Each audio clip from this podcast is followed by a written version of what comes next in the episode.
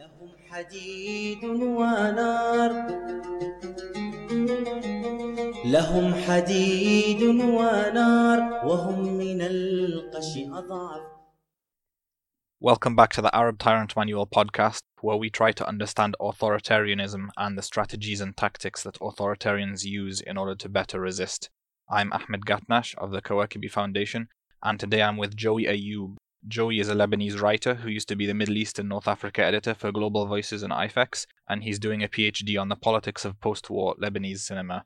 Welcome, Joey. I've been really eager to have this conversation for quite a long time, and I have a really long set of notes that we're never going to get through, but it'll be a fun discussion regardless. There's a major problem that's causing a lot of people distress, especially judging by the last 72 hours or so of Twitter. And that is the left's problem with authoritarianism. There's a very widespread perception, and I definitely argue that it's more than a perception. The left wing, globally, not just in any particular place, has an extremely uncomfortable affinity with authoritarianism in general and certain strands of it especially, and that this affinity has been a very long term problem and it goes against some of the self declared ideals of left wing thought. And it's certainly become a, a, bit of a joke in some circles, but I mean, most people will know what I'm talking about. But what background can you give on this? I think fundamentally what the problem that we're talking about, you know, many theorists like Moshe Postone, the Canadian theorist who passed away recently, called it a dualistic worldview of the Cold War. So, you know, you might call this campism. It's it's pretty direct. It's pretty simple in the way you can understand it. If you are someone who calls themselves a anti-imperialist, you might kind of simplify your worldview by pretending or acting upon this belief and saying, for example, that the state that opposes the state that you belong to, or that is perceived in any case that way, is a state that you can either support or at least whitewash. So basically, downplay its importance. So we see this most notoriously, I guess, when it comes to Syria, when it comes to the to the Russian government, but also comes in various formats. You know, you can speak about the whitewashing of the Assad regime in Syria, the whitewashing of Nicolas Maduro in, in Venezuela, Ortega, you know. The list can go on and on and on. And it does get a bit messy when you get into individual countries. Now, it is true that there's a wider tendency. That's absolutely true. And I think we, we are seeing this especially sort of forming, I don't know, turning into some sort of monstrosity because of social media, or at least social media is making it more apparent. I don't think social media is necessarily creating it because this is a, a, a very old phenomenon. You know, people on the left who are anti-authoritarian like myself, we have this term called tankie. And this term, like we use it uh, sometimes as an insult to accuse other leftists who are very authoritarian of being authoritarians. But it has a very, very uh, dark origins. Tankie, as you, you might you know notice from from the name, comes from tank, and so essentially it goes back to 1956 when the Soviet Union invaded Hungary, and with tanks. So that split the Communist Party in, in the UK, especially into what might what you might call today tankies and anti-tankies. So those who would justify the invasion and those who were not justifying it and those who were opposing it. And, you know, you saw this later on with the invasion of Czechoslovakia and then the invasion of Afghanistan in 56 and 79, I think, respectively, if I'm not mistaken. And that term sort of, I think, died out in the 90s and early 2000s, and it's sort of coming back now because we're sort of seeing this rhetoric of quote unquote anti imperialism being used to justify all sorts of horrible regimes. That's really interesting. So basically, there's this binary mindset which splits the world into uh, imperialists and anti-imperialists, and anybody who we perceive as being on the anti-imperialist side is our side. They're our hero. They're our guy, and we support them. And if it seems like they're doing some uncomfortable stuff, we try to minimize that. We try to justify it. We try to ignore it. And I guess there are two types of these people. Some of them you know, are widely admired and they have very positive principles, which is what makes it uncomfortable when you realize that they're engaged in whitewashing for certain brutal regimes, whereas other people have a, a more generalized type of this condition where they just seem to bounce from country to country, legitimizing every authoritarian that they come across, from Latin America to the Middle East to China. Anybody who is it, it, it almost becomes a hatred of the West. It becomes a, a reverse us and them, and anybody who is fighting America is a good guy. And in that way, I guess it's quite like a form of radicalization like ra- rather than Hindutva, which you know splits the Hindus from the other, or Islamic extremism, which uh, has the believers and the unbelievers. You basically end up with imperialists and anti-imperialists, or even the capitalists and the anti-capitalists. Oh well, the worst thing you can be called by these people is a liberal. That's that's how they they, they that's how they insult you. They think that that's the worst thing they can call you, uh, which is a bit ironic, I think. But yes, I mean it doesn't even have to be that the government opposes the government, your government, as long as it does so rhetorically. Russia doesn't necessarily oppose the US government in Syria. The actual dynamics are very much, much more complicated than this. They fought together, if you want, or at least bombed together when it comes to ISIS territories, and they shared the sky. That notorious, or now notorious attack, you know, that uh, the missiles that Trump launched some years ago, before doing that, they announced it to the Russian government because to avoid accidental, you know, fire. And you, I mean, you, the details in this are quite incredible because you can talk about Nicolas Maduro sending what was it, five hundred thousand dollars or something to Trump's inauguration. You can speak about Ortega. I believe one of his or one of I forgot what it was, but one of Trump's religious preachers went to Ortega, was invited by Ortega to sort of blend in this social conservatism with a quote unquote anti-imperialist rhetoric. And obviously, the most notorious example, I guess, is Vladimir Putin, one of the most right wing politicians in the world today, also kind of uh, blending in this sort of anti imperialist rhetoric with ultra right wing uh, social conservatism so the fact the facts in themselves don't matter I, I, guess is it would be my point here. It doesn't actually matter whether the government is actually quote unquote opposing the us or not opposing the us and a lot of the time, it's not only empty anti imperialist rhetoric, but it's anti imperialist rhetoric deployed to disguise the ruler's own imperialist designs, whether it's Vladimir Putin annexing parts of Ukraine, taking over Syrian territory, whether it's the Chinese government and what they're doing to minorities in the Far East, or even their economic activity elsewhere, like in Africa. Even Gaddafi, the the lauded anti-imperialist hero who uh, actually did try an imperial venture of his own at one point, and he was so humiliatingly defeated in the war in Chad that he never had the courage to try it again. None of these people are for self determination in any way. No, absolutely not. I mean, you um, you can really go down the details here. You can speak about Gaddafi's love for Berlusconi and how much that that doesn't exactly portray you as someone on the left.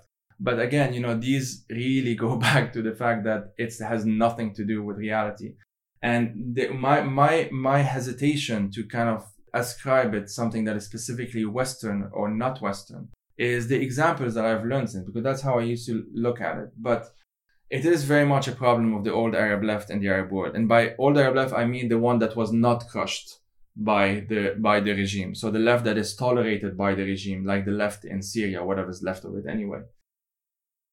Yeah, that's also a tragic example. You have um, certain Arab leftists, mostly of the previous generation, who, um, you know, they, they spent many years advocating for the rights of Palestinians, writing about the oppression that impoverished people face in the Arab world. And then they come out and defend Bashar al Assad and even support Hezbollah whilst they're shelling Syrian children and murdering innocent civilians. And the reason is because he's ostensibly pro Palestine even whilst he's murdered uh, over 4,000 Palestinians, including in torture camps. Oh yeah, I mean Hezbollah. You know, you can we can speak about this example briefly since I am from Lebanon. Hezbollah is quite is it's in an open alliance with the most anti-Palestinian party in modern Lebanese politics, the free the so-called Free Patriotic Movement led by Michel Aoun, the current president. And Aoun is a war criminal himself. Yes, yes. So like, you know, again, so it goes back to this point. See what see what I mean? That it is a worldview, but that worldview is predicated upon a sort of hostility towards reality. It's almost like the whole point of this is uh, inability or unwillingness, I, I should say, to accept complexity, to accept nuance. that to even accept the possibility that in, in one situation, there may be more than one oppressor, that one may be opposed to US intervention in Syria, but that one at least should at least recognize that the US is not the biggest actor in Syria and that that is something that is not abnormal unless you consider, uh, unless you look at the world through a framework in which the United States is sort of like this global police that has its hands in everything. And all of these governments have absolutely no agency of their own, no CIA of their own, no torturers of their own, no war criminals of their own, no police of their own. And that just betrays a, a lack of, of understanding of individual countries' complexities and a desire to reduce every country to a single template, which is, uh, you know, native people Yes. doing their best to resist the CIA's plots and American imperialism and being destabilized from within whenever there's a native movement for liberation against a tyrant. It's a CIA funded plot, it's US funded, US backed agitators. Uh, like they're smearing protesters in Hong Kong right now. Like they've been smearing uh, Bolivian environmental activists who, in the last couple of weeks, have been raising the alarm about government supported or certainly government turning a blind eye to massive forest fires burning down parts of the Amazon for agribusiness, and, and they've been smeared as CIA conspirators. See, when Bolsonaro's people do that, they are not smeared as CIA conspirators because we accept that Bolsonaro is right wing. But when uh, Evo Morales' people do that, we then go to these conspiracy theories because no left wing or quote unquote left wing government would do that. Even though Evo Morales, uh, you know, has pretty much adopted a social conservative politics, especially when it comes to indigenous rights, which betrays his whole platform of how he got elected in the first place. And part of it is a tribalism that um, because they're on the left, they're on our team, and therefore we have to fight the bad team. Exactly. Uh, we mentioned Palestine, and you know, there's this phrase "progressive except Palestine." Um, on this topic, we get the opposite that they're only progressive on Palestine. With a lot of people, they're extremely passionate about the rights of Palestinians, which of course we support. But it's jarring that just across the border, Syria, a few kilometers away, and a country which hosts its own refugee camps for Palestinians, as soon as they cross that, they flip 180 degrees and suddenly there's this really bizarre one that I saw a tweet earlier. This guy, I'm not going to name him, but he basically tweeted from Damascus on some kind of apparently state sponsored whitewashing trip about the bars and how, um, you know, cohabitation was becoming more accepted after people had seen the radical extremist rebels and how people were able to drink at night, etc. Doesn't And, that sound uh, familiar? Yeah, an Israeli friend actually replied and said uh, there's another country in the world which touts its uh, the ability to drink alcohol there and go to bars and uh, tolerance of LGBT, and they're equally repressive on human rights, but you're not whitewashing them. Exactly. But you know when when the, I mean this has been pointed out time and time again for years now, including by Palestinians. But the difficulty in speaking about the Palestinian cause in this case is because for me there is the Palestinian cause, as in the rights of Palestinians for self-determination and so on and so forth, which I, I'm sure most of the audience already supports, I would assume in any case. But then there is quote unquote the Palestinian cause that is dominated in Western circles, or at least being dominated by Westerners, especially online. And I should uh, nuance this a bit more. It's not just Westerners, it's just being dominated by Westerners. There are many Arabs that participate in this as well. And the problem with that is that it does go back to this binary. And as long as you can uh, say that Israel is a state that is unlike any other state in the world, as opposed to saying that Israel is a state that commits horrific, violations of human rights, and we should oppose it because of that, and we should deconstruct how it was founded. We should deconstruct nationalism. We should deconstruct Zionism. We should deconstruct settler colonialism. We should even, I would say, go further and understand the history of the region, the history of the Holocaust, the history of so many different things. That requires a sort of acceptance of complexity instead of just saying this, that. And the problem with uh, the way the Palestinian cause is being framed now is that it's being seen as the only cause. And I think that the, the post 2011 landscape has sort of decentered the Palestinian cause from the minds of many Arabs. And I should be very careful here because decenter does not mean it is not important. Absolutely not. It just means that it is now, or at least those among us who want to be more progressive about it, we are, we are trying to link it to struggles throughout the region, in the Arab world, Arab majority world, I should say, and beyond. And there's a recognition by many people that Palestine has used has been used as an opiate for so long by these dictators who are willing to use it as a fig leaf for their oppression. Gaddafi uh, being held up as oh at least he's pro-Palestine, or you know other regional rulers who whenever they're faced, even Latin American rulers who whenever they're faced with something inconvenient pull out Palestine and do, and make some kind of overtly pro-Palestinian gesture as a distraction. Yes, and I mean, you know, those of us who are especially familiar with Syria obviously know that one of the most notorious branches is called the Palestine branch of the Assad regime. And, and that, that's a branch is... of the secret police, right? Yes, that's a branch of the secret police. You know, one of the most notorious, if if not the mo- no, most notorious one, if I'm not mistaken. I do get names wrong sometimes, so you have to, to forgive me on that. But you know what I try to do sometimes to, to go back to this example is I try to compare what some leftists say and I try and see if there is a similar quote or an identical quote by someone on the far right. And our personalities are very interesting because by and large, I think people on the left who engage in these, uh, let's call them tendencies to be sort of kind about it. I think we can be much less kind about it, but let's go for that, uh, with that for now. They are kind of in denial about the sort of uh, fellow travelers that are with them. So one person that I tend to focus on sometimes because I, th- I see him as very interesting in the wrong possible ways is a man called Matt, Matthew Heimbach. He's one of the leaders, if you want, of the of the of the white nationalist movement in America right now. And I think his group, if I'm not mistaken, is called something like the Tradition, Traditionalist Worker Party. And this guy, and I actually wrote down a quote because I wanted to mention it here. In 2014, and this is from this uh, the Southern Poverty Law Center in the U.S. He said, and I quote: we must understand a unity between those who struggle against the Zionist state and international Jewry here in the West and those on the streets of Gaza, Syria, and Lebanon. I should emphasize 2014, not just any month of 2014, but this was during the war on Gaza by the Israeli state. And then he continues, we are facing a truly satanic enemy, one that cannot be understood except through the lens of Christianity and Christian prophecy. Now, I mentioned this guy not to say that leftists are thinking like him. Obviously not. This guy is quite an extreme case on his own. I'm trying to, I'm trying to just point out that if someone calls themselves anti-Zionist or anti-imperialist or anti-whatever that you think is good, uh, or let's say it's a good position to have, that doesn't automatically mean that they have good politics on everything.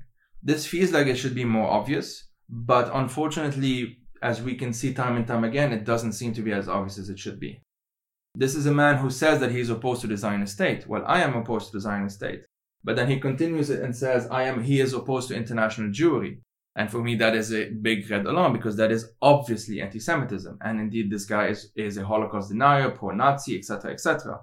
And what's fascinating about this guy is that here you have this white guy from America, and he happily posts photos of himself with Hezbollah t-shirts and with SSNP flags.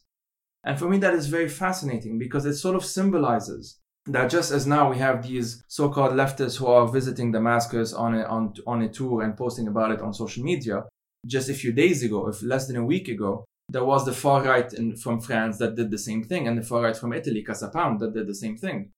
And by and large, I've been visiting, I've been, sorry, I've been following the visits to Damascus, especially by obviously by Westerners who have been visiting Damascus. And it's been something like on the ballpark of something like 70, 80% on the far right, and then something like 30, 20% on the so-called left. You know, you have Tulsi Gabbard, you have uh, Dennis Kucinich, you have some people on the Spanish left that I wrote, uh, that I focused on a couple of years ago, etc., etc. And it just shows that there is a sort of severe cognitive dissonance among people on the left who still uh, want to pretend like they're not seeing the writing on the wall as to what this actually means, and especially what this means to Syrian refugees who have fled this regime.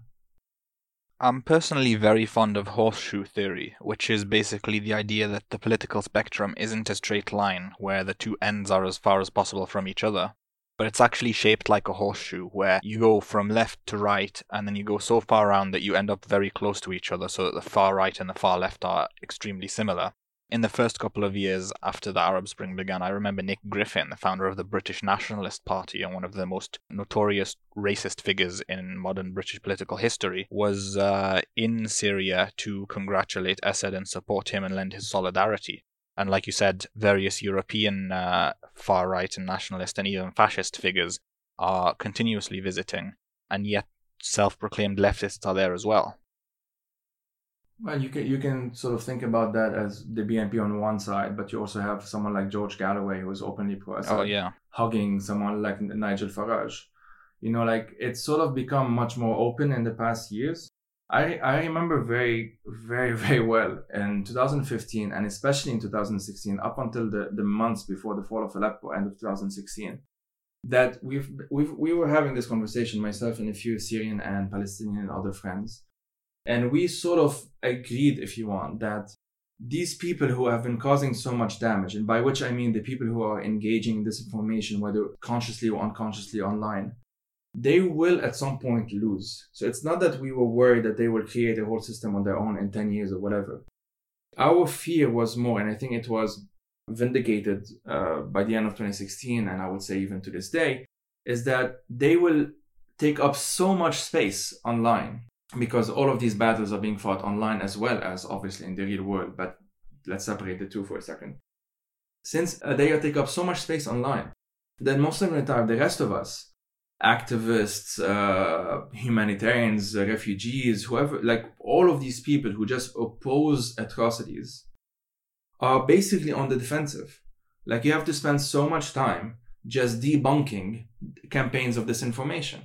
And yeah, seeing- the, the bullshit asymmetry principle where Exactly, uh, exactly. bullshit takes an order of magnitude more effort to clean up than it takes to create. Yes, exactly.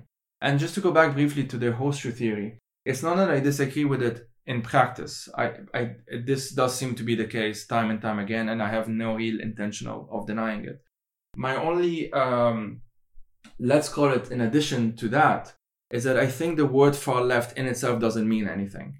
I think the word far right is very obvious and it's very distinctive. It is pretty much associated with neo Nazis, white nationalists, the KKK, and uh, and the Arab version of that would be something like the SSNP or the Assad regime, and so on and so forth. Baathists, basically. Yes, Baathist and so on. Even though Baathist, as we know, is basically uh, originally is a sort of synch- syncretic uh, form of uh, nationalism and so-called Arab socialism, which ended up just being authoritarian, uh, one-party state rule. Uh, so yeah, just I wanted to add on that. So yeah, this is uh, really why I wanted to have this conversation with you and why I've been waiting for so long to have it with you because I don't consider myself to be on the left personally, but I see the value that the intellectual tradition brings in terms of understanding power dynamics in, sen- in terms of the focus on the oppressed and the underprivileged and making their condition better in society. And I think it contributes something positive to the political spectrum generally, even though I don't consider myself to be on the left. So I didn't want this discussion to become something overly polemical or aggressive, but I wanted to actually give it a nuanced understanding and treatment of where where these problems come from on the left and uh, what the path forward is. So I want to go back a bit in history because um, back when I was kind of gaining my political awareness in the early to mid 2000s, we mentioned George Galloway, and I remember him being extremely big in UK politics. He was very vociferously against the Iraq War, one of the few political figures who was that vocally against it. And he was vindicated, of course, and he was also very strongly pro Palestine throughout his entire time in politics. And many people remember that time when it was incredibly difficult to get a mainstream political figure to talk about Palestine. And many people, especially who have links to the Middle East, remember very fondly his advocacy against the war. And um, so I'm mainly talking about the older generation here, have this kind of sentimental bond to some of these figures who have since turned extremely reactionary. You mentioned that over the Brexit vote, he actually embraced Nigel Farage. He's embraced uh, Bashar al Assad, the butcher of Syria. He's uh, vociferously defended Gaddafi. He actually did engage in defense of Saddam Hussein as well back in the day, but people overlooked that a bit.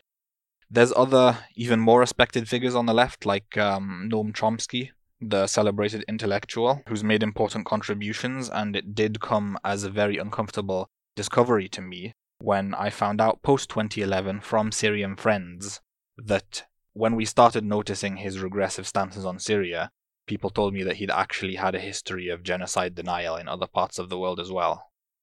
Yes, Bosnia and Cambodia most notoriously. You see, uh, with Chomsky, I think it's also a very interesting uh, story because I had actually met him when he came to Beirut in 2013. Uh, I was graduating from the American University of Beirut as an undergrad, and he was the keynote speaker, and we briefly met after that.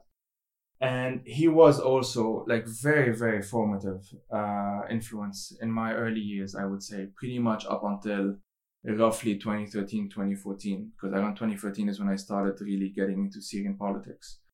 And I had absolutely no idea about anything related to Bosnia, anything related to Cambodia. Uh, but so to, I want to I want to say two things at the same time, and I will link it with what I want to say about George Galloway as well. You mentioned that he did whitewash Saddam Hussein, and he did absolutely. And I think this was sort of the trap. So this is something that I we are able to say we can say now in hindsight. So I think that there is a case, there's a good argument to be made that even during the build up to the war in Iraq, and I'm not going to judge too harshly the people who were opposing it back then because there was such a propaganda machine on the on on the American and British side that basically it was the reverse situation where they were being uh, on the defense, so to speak.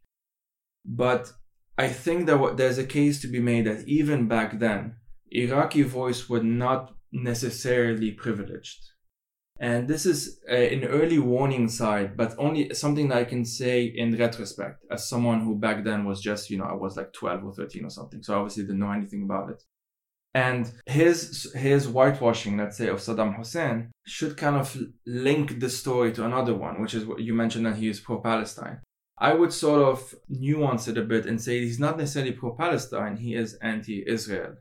And I know that most of the time these are pretty much the same thing. And if you are a Palestinian, that is not my position to say yes or no. If you think those are the same things, okay, that is uh, a politics that needs to be resolved locally, let's say. But non-Palestinians don't get that privilege, in my opinion, or shouldn't get that right. If they support Palestine because they oppose Israel, okay, that's one thing. But I need, we need to know, we need to demand, if you want, to see how, how serious is their support of Palestinians because George Galloway only supports the Palestinians in Syria as long as they are pro Assad. If they are not pro Assad, these Palestinians are not worthy of his support. And so for me, this creates a hierarchy between worthy human beings and unworthy human beings, and I think that's extremely dangerous.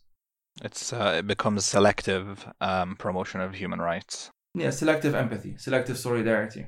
Yeah, and uh, so two things um, caught my attention there. One of them was uh, how you mentioned that Iraqi voices weren't really elevated during the opposition to the Iraq War, and that was a warning sign. We've seen since then left wing movements in the UK rallying against a fictional fantasy war on Syria make a concerted effort, not, not only ignoring Syrian voices, but actually making an effort to eject them and silence them and remove them from view when they said the uncomfortable, which was, you guys are standing in solidarity with a dictator who's butchering my country.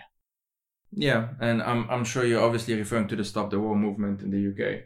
Absolutely, uh, and they became this... incredibly regressive, more more and more yes. over time. And the Stop the War movement, I had written an article about about them back then. I think in 2014. There was something fascinating that happened. I think you will especially identify with that because you're Libyan.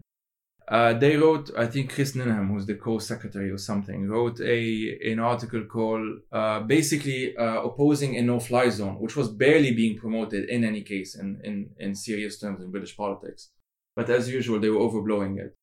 And he also he wrote an article called uh, something along the lines like uh, "You support a no-fly zone? Ask Libyans about it."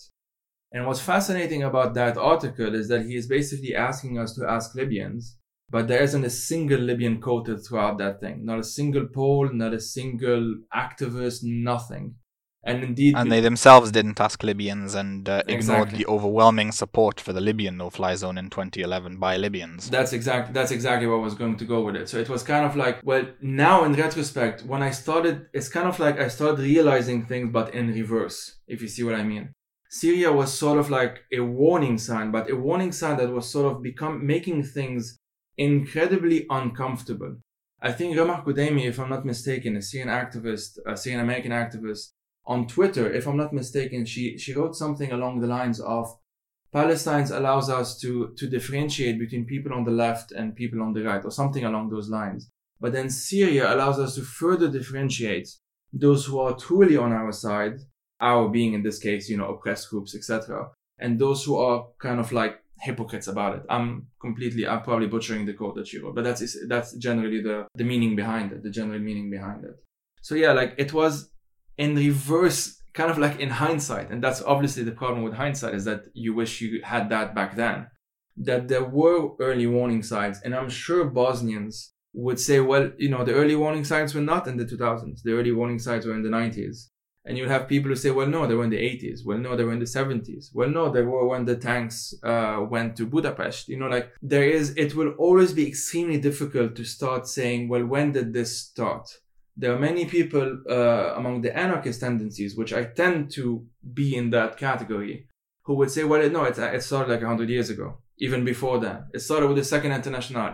It's extremely difficult to say, well, this is when it started I think when it comes to post 2011, it at least at least the thing that we should be saying is that it requires a new framework that encompasses all of these nuances and learns from all of the mistakes that were committed prior to 2011 and unfortunately since 2011. Hmm. And uh, well, I guess we can't say right now without very exhaustive study when it started, but we can certainly say that social media and the, the modern media landscape has made it undeniable now. And those of us who may have missed warning signs earlier can only apologize to those who we didn't listen to at the time, apologize to Bosnians who were pointing this out and say, well, we're sorry we didn't listen at the time. Yes, that, that's exactly it. And I think that we should be very wary of the fact that back when Bosnians were being slaughtered, and even before the genocide was happening, even in, in the months before it and uh, before them, many the multiple genocides, the warning signs were already there. There were journalists there, not just Bosnians, but like Western journalists, French journalists, whatever journalists who were there, and who were saying that this is what's happening. They were literally documenting it as it as it was happening, and this was before the time of the internet, obviously. And there, it it does say something that even back then many of those who did speak out against what was happening were not necessarily people on the left, were actually people on the right. And that's a sad legacy, if you want, of that time. Because I don't believe that people on the right are necessarily ill meaning automatically, but I automatically don't trust their final, let's say, uh, final goal. But we can put that to a different conversation. Yeah, I'd say it's um, just a reminder that people's uh, political orientations are far more complex than a simple left right binary, and a lot of the time to deal with these critical problems across the world, we need to work in coalitions and reject purity politics and narrow minded tribalism by political sect. And I think that's especially true when we speak about the sort of wider angle global politics on a local level it can be very difficult but it depends on situation. I don't want to just feel like i'm you know jumping from one country to another just uh, uh, without any with aimlessly basically. But i do think especially when it comes to global politics there are already principles in place that need to at least be acknowledged.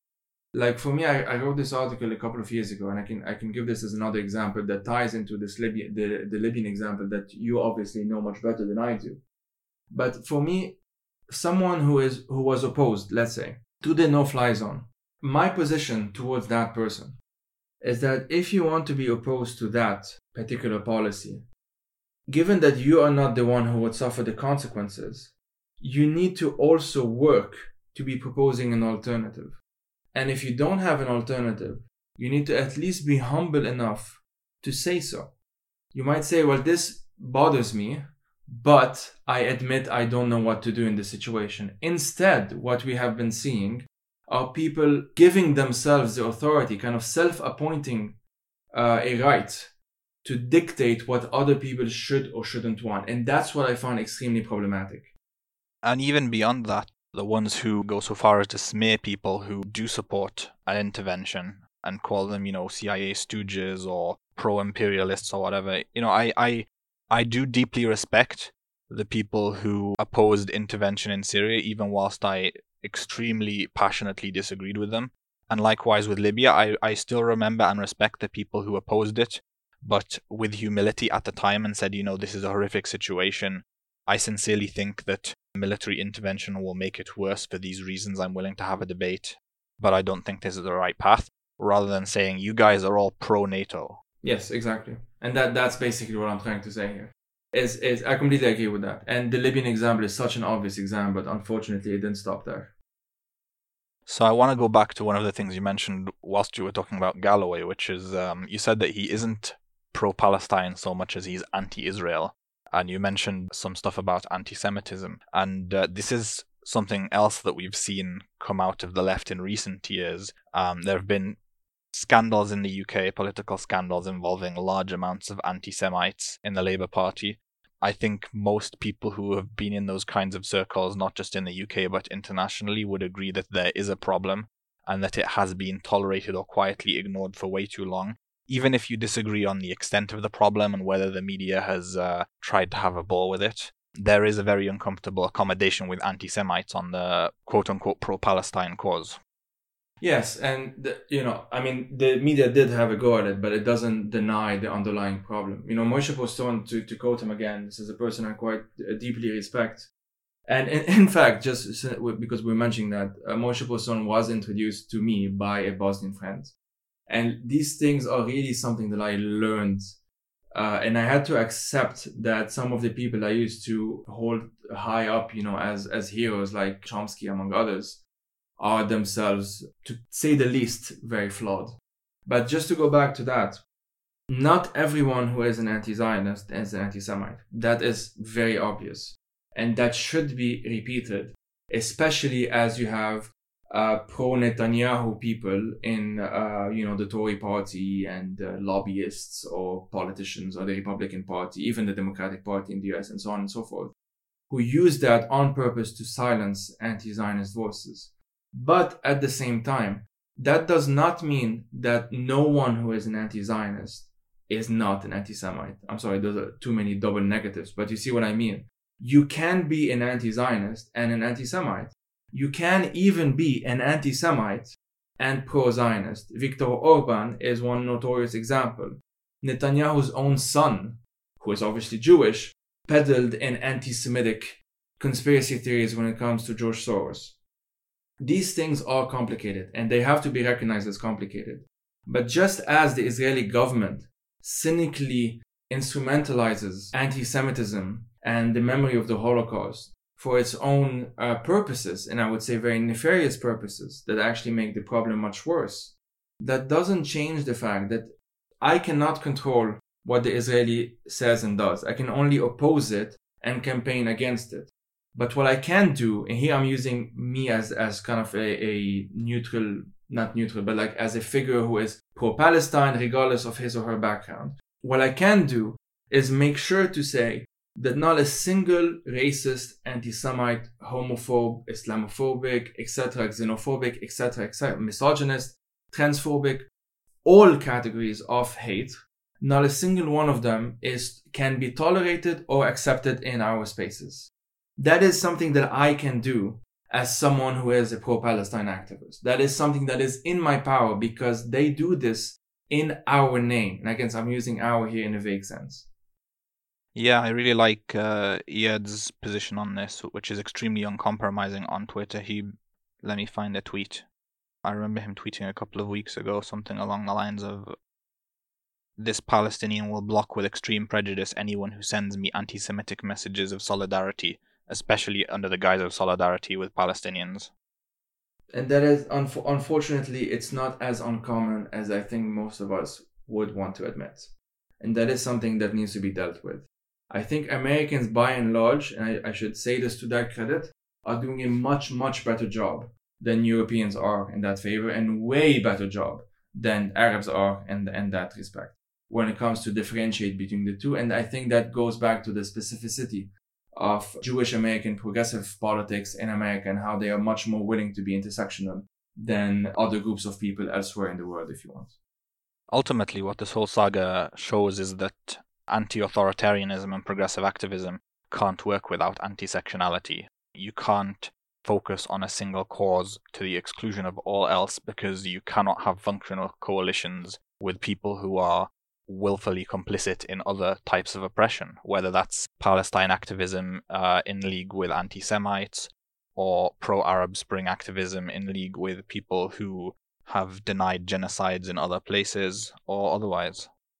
Yes, and you know we can we can speak about the problem that there are some among the anti-Assad uh, circles who have sort of kind of gone the other way and became pro-Israel. Uh, you have some who basically became neocons, and so this is what I meant by my skepticism skepticism with this um, the horseshoe model. It's not that in practice it doesn't manifest itself that way, but in theory it seems it seems to me in any case based on trying to observe as many different cases as possible that the individual motivations are never just purely about beliefs or about how a certain a person views the world supposedly or not. I think there's a lot to be said as to how someone acts online in comparison to how that someone might act offline. There is a reason why most tankies are basically anonymous online and they're not, you know, going through the streets with uh, Soviet flags or whatever because there there seems to be a sense of I don't know if it's embarrassment, but at least lack of confidence. And this lack of confidence can only be manifested if all of them basically kind of reinforce one another's insecurities, if you see what I mean. So these are phenomena that I think are being played out most viciously, I guess, in the age of social media. Although as, as, as we said in the beginning, they did not necessarily start in the age of social media. I think we just see them more frequently than we may see them before because the, the, the, natural filters, if you want, of mainstream media and journalism as we used to know it before social media tended to kind of screen these people out before. Hmm.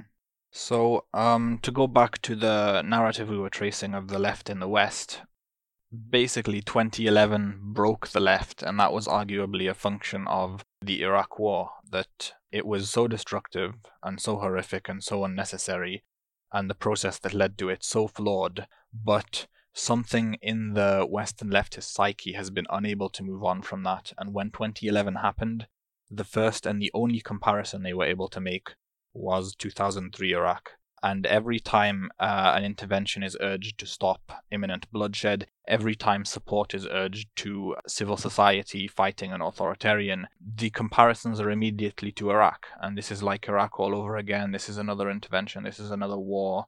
But you know what this says to me? It's it says to me that unfortunately, I think what we need to what we should be concluding from this is that what happened in 2003 is that people opposed this obviously illegal and immoral and barbaric invasion by the United States and the UK and, and, and their allies here and there. But then by and large, they stopped thinking about Iraq you might say that you know they continued thinking on more or less until Saddam's execution, maybe since you know that was in the media and everything. But at some point later on, what we might call the civil war and the collapse of the state and and the increase in sectarianism under Maliki and all of that, there seems to me, in my opinion, again, this is something I can say in hindsight because I think I was still too young back then to really understand this fully there was a sort of distancing themselves from Iraq. So I wouldn't necessarily call it the shock of the Iraq war because I think that would take away from the people who were actually shocked by the Iraq war, who were the Iraqis. They were the primary victims of that. But what I would say is that the failure of that movement, you know, the largest protest in UK history, as far as I remember, as far as I know, uh, at least of this side of for this, uh, you know, anti-war protest specifically, the fact that there was such a momentum that sort of crashed when it lost uh, when when that momentum didn't lead to something that they that they that we wanted which was to stop the war. That's how stop the war movement obviously started then it sort of morphed into something else by mostly ignoring what was happening in in Iraq after the invasion was was, was happening sorry but then i think the the financial crash sort of like created a different monster. So it's like you, you, the way I try to visualize it sometimes is that when it comes to the Western left's understanding of the world, let's say, to kind of, you know, paint with very brush, uh, broad uh, strokes here, the, these dual shocks sort of like disoriented everything. If you remember in the early days of 2011, there were lots of support for the Arab Spring, as far as I remember. This is this I can remember. I was 20. I remember very clearly that there was a sort of, you know, columnists and journalists and activists and others saying, well, you know, Occupy movement must send their solidarity to the to the Egyptians and the Tunisians and the Libyans and the Yemenis, etc., etc. But then, what the 2011, 2012, Syria started taking a different paths, at least not that the others were necessarily much better, but at least different, much, much, uh, different in a more vicious and, and how you say, more destructive way so quickly to the point where it sort of, uh, upended this another expectation of what this Arab Spring was supposed, quote unquote, to deliver. And I think this goes back to a unwillingness to accept complexity because there was no real reason to believe that 2011 would necessarily end up in amazing results. We could have hope that this would be the case and we could work towards it, absolutely. But nothing is written in stone. And the Assad regime, especially when it comes to Syria, since I'm, i tend to focus on Syria, Bashar al-Assad inherited his throne essentially from Hafiz al-Assad. Hafiz al-Assad, as most Arabs know, and I hope many other people would know, committed one of the most brutal massacres in the city of Hama in, 18, in 1982. And that sort of silenced three decades worth of generations of Syrians. And that's why in the early days of 2011, many Syrians were opposing Syrian activists on the street, especially those of the previous generation, because the youth was really dominating the streets at the time, by telling them, you will be massacred as we were in 1982. The same thing will happen to you in Homs as happened in Hama. Unfortunately, Homs actually did suffer quite a lot. Halab, Aleppo also did, Daraya as well, Dara as well, and now we're seeing it in Idlib. You know, like there, there's a lot of, and I, I know I went from Western left here to, to Syrians, but what I'm trying to say with all of this is that there is a, a certain resistance, not in a good sense of it, a resistance to reality. And I think this goes back, among other factors, I don't want to say it's just one factor, but among other factors, to the concept of liquid modernity that Zygmunt Bauman uh, coined some years ago. And it's associated term liquid fear because I think it helps understand some of helps understand to emphasize. I don't think it's the only thing that that that explains everything. I think racism has always been there, for example, but helps understand why the reaction to refugees, for example, arriving in Europe, created this sort of hostile reaction. Why the left is so confused and feels so lost about anything that isn't local. They can focus on racial justice at home, uh, reforming the prison system, education, etc., etc. But as soon as it comes to foreign policy, as soon as it comes to just not even foreign policy, forget governments here. As soon as it comes to just solidarity as individuals, exactly solidarity, thinking as individuals with uh, standing in solidarity with other people. It's almost like they need permission from these thought leaders on the left before knowing how they should or shouldn't act. And I, I guess we have to mention that racism is an aspect of a large part of it because um, there are large segments on the left who just refuse to uh, ascribe agency to brown people in other parts of the world in the global south. When brown people revolt, it's because the CIA told them to. It's not because they have deeply held grievances and they're capable of their own mobilizing and their own organizing. It's part of uh, Western plots and when uh, native activists advocate for solutions for their countries, act- advocate for support, they're often shut down, silenced, ignored, and uh, even given a, a, condescending kind of, "Oh, you don't know what's best for you. You don't you don't understand what's going on." Well, ju- just in the past few months, you've had this with Venezuelans, with Nicaraguans, and with people from Hong Kong. You had prominent activists from all of these places trying to be as nuanced as they can in these situations, which can be very difficult if you're literally under attack. And so we have to at least be be humble enough to to see how difficult it might be. It must be in the in that situation to even be nuanced. Because I wouldn't, and I should say this open. I should say this op- uh, honestly. I wouldn't judge someone from Venezuela who supports intervention against Maduro. I wouldn't judge that person because I am not in that person's shoes. I would still oppose that position because of my wariness of what that might do. But that's a difference. It goes back to our topic before. So there was, you know, Hong Kongers were saying were, were ba- basically being beaten on the streets by Chinese police, and they were being so organized to the point that I think Western leftists and leftists throughout the world and activists throughout the world should have should actually be learning from how Hong Kong uh, Hong Kongers have been organizing because some of the things that they've been doing is simply extraordinary. Instead, uh, you do have some solidarity here and there. To the credit of the Democratic Socialists of America, they did uh, stand in solidarity with people in Hong Kong.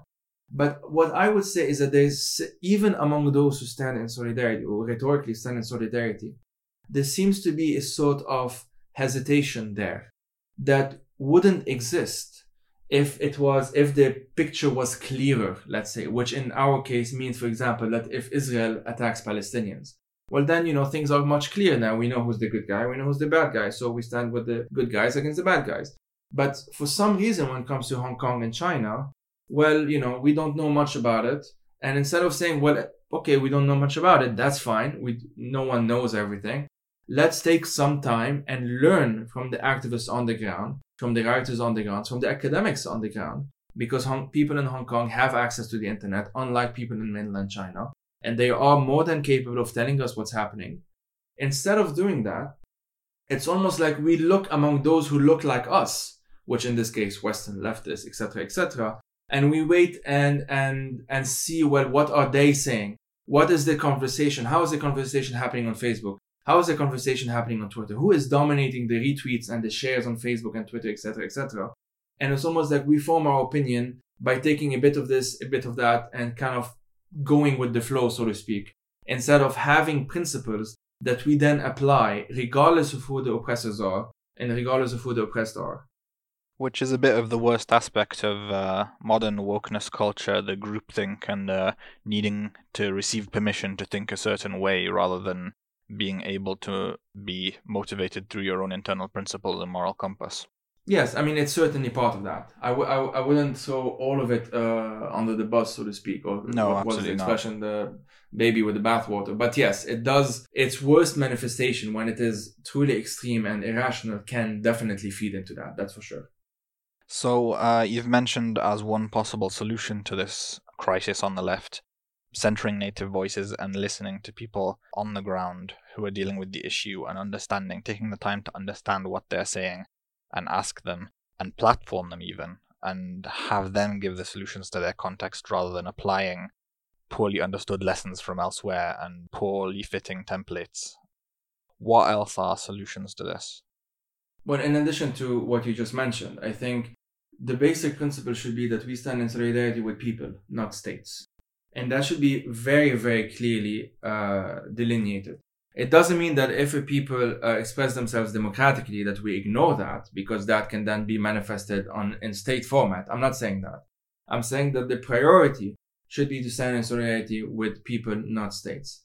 If you speak about Brazil, you might say, well, a, a majority of Brazilians, or at least uh, those eligible to vote, well, voted for this guy. Doesn't that mean that we should support what he is doing? And obviously, for me, it's no. Because there are those who did not vote for this guy who are suffering the consequences of the votes of those who those who did vote for this guy for Bolsonaro. And I'm spe- I'm thinking obviously, especially of the native peoples of the Amazon.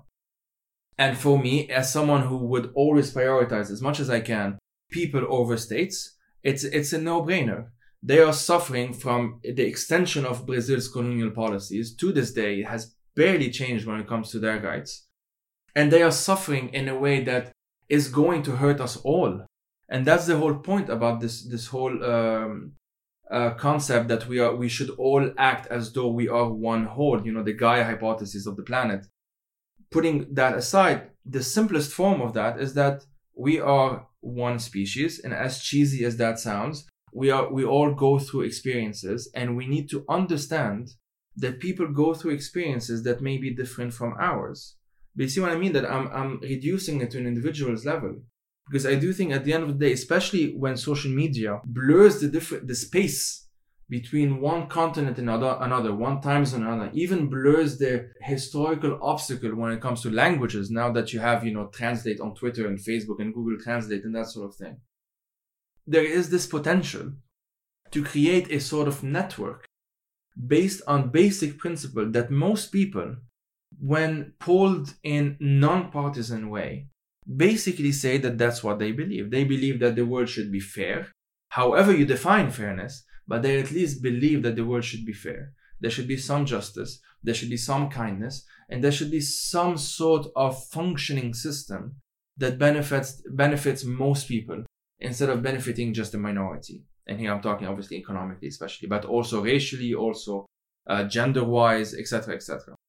Yeah, and um, just in addition to my point before on uh, centering native voices, centering, uh, Mm-hmm.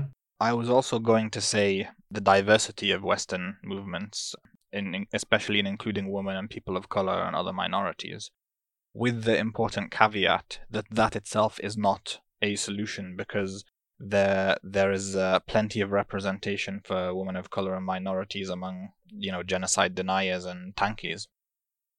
The conclusion of all this discussion, which I believe should be the first of many in different circles, podcasts, Twitter, Facebook, blogs, uh, actual, you know, human to human, face to face conversations, is that we need to accept that the way things have been done so far is simply are simply is simply not working.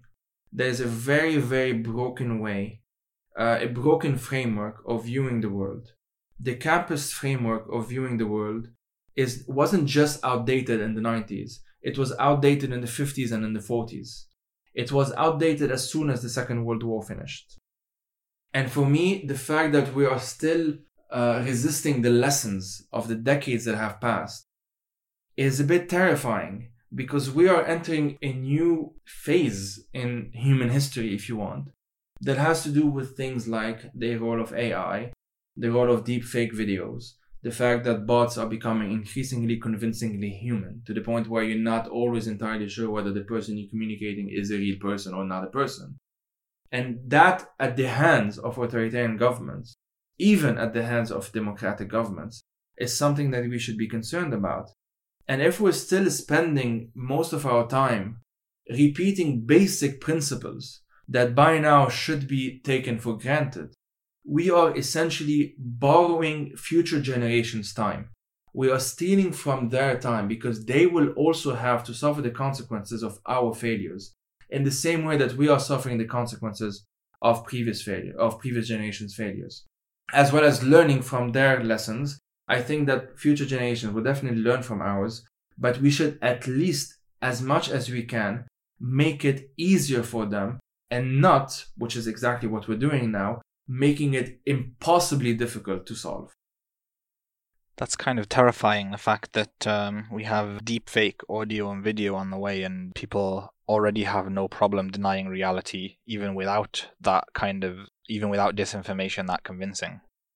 But anyway, thank you so much, Joey. It's been a really insightful conversation, and I look forward to continuing it in the future, especially on the topic of solutions. And, uh, you know, my solidarity goes out to people on the left wing of politics worldwide who are working against these pro authoritarian trends. And I think your work is extremely essential for our future. So, as usual, a link to Joey Ayoub's Twitter profile and past work will be in the description of the podcast. And uh, we can also continue this conversation online. Thanks, Joey. Thank you very much, Ahmed.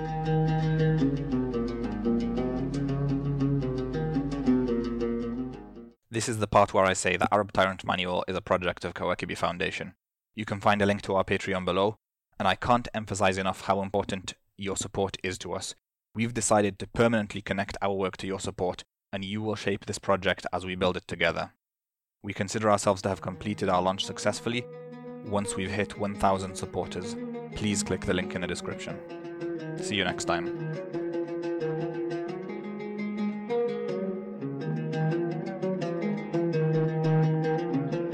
يا مصطفى يا كتابا من كل قلب تألف. ويا زمانا سيأتي يمحو الزمان المزيف. يا مصطفى يا كتابا من كل قلب تألف. ويا زمانا سيأتي يمحو الزمان المزيف.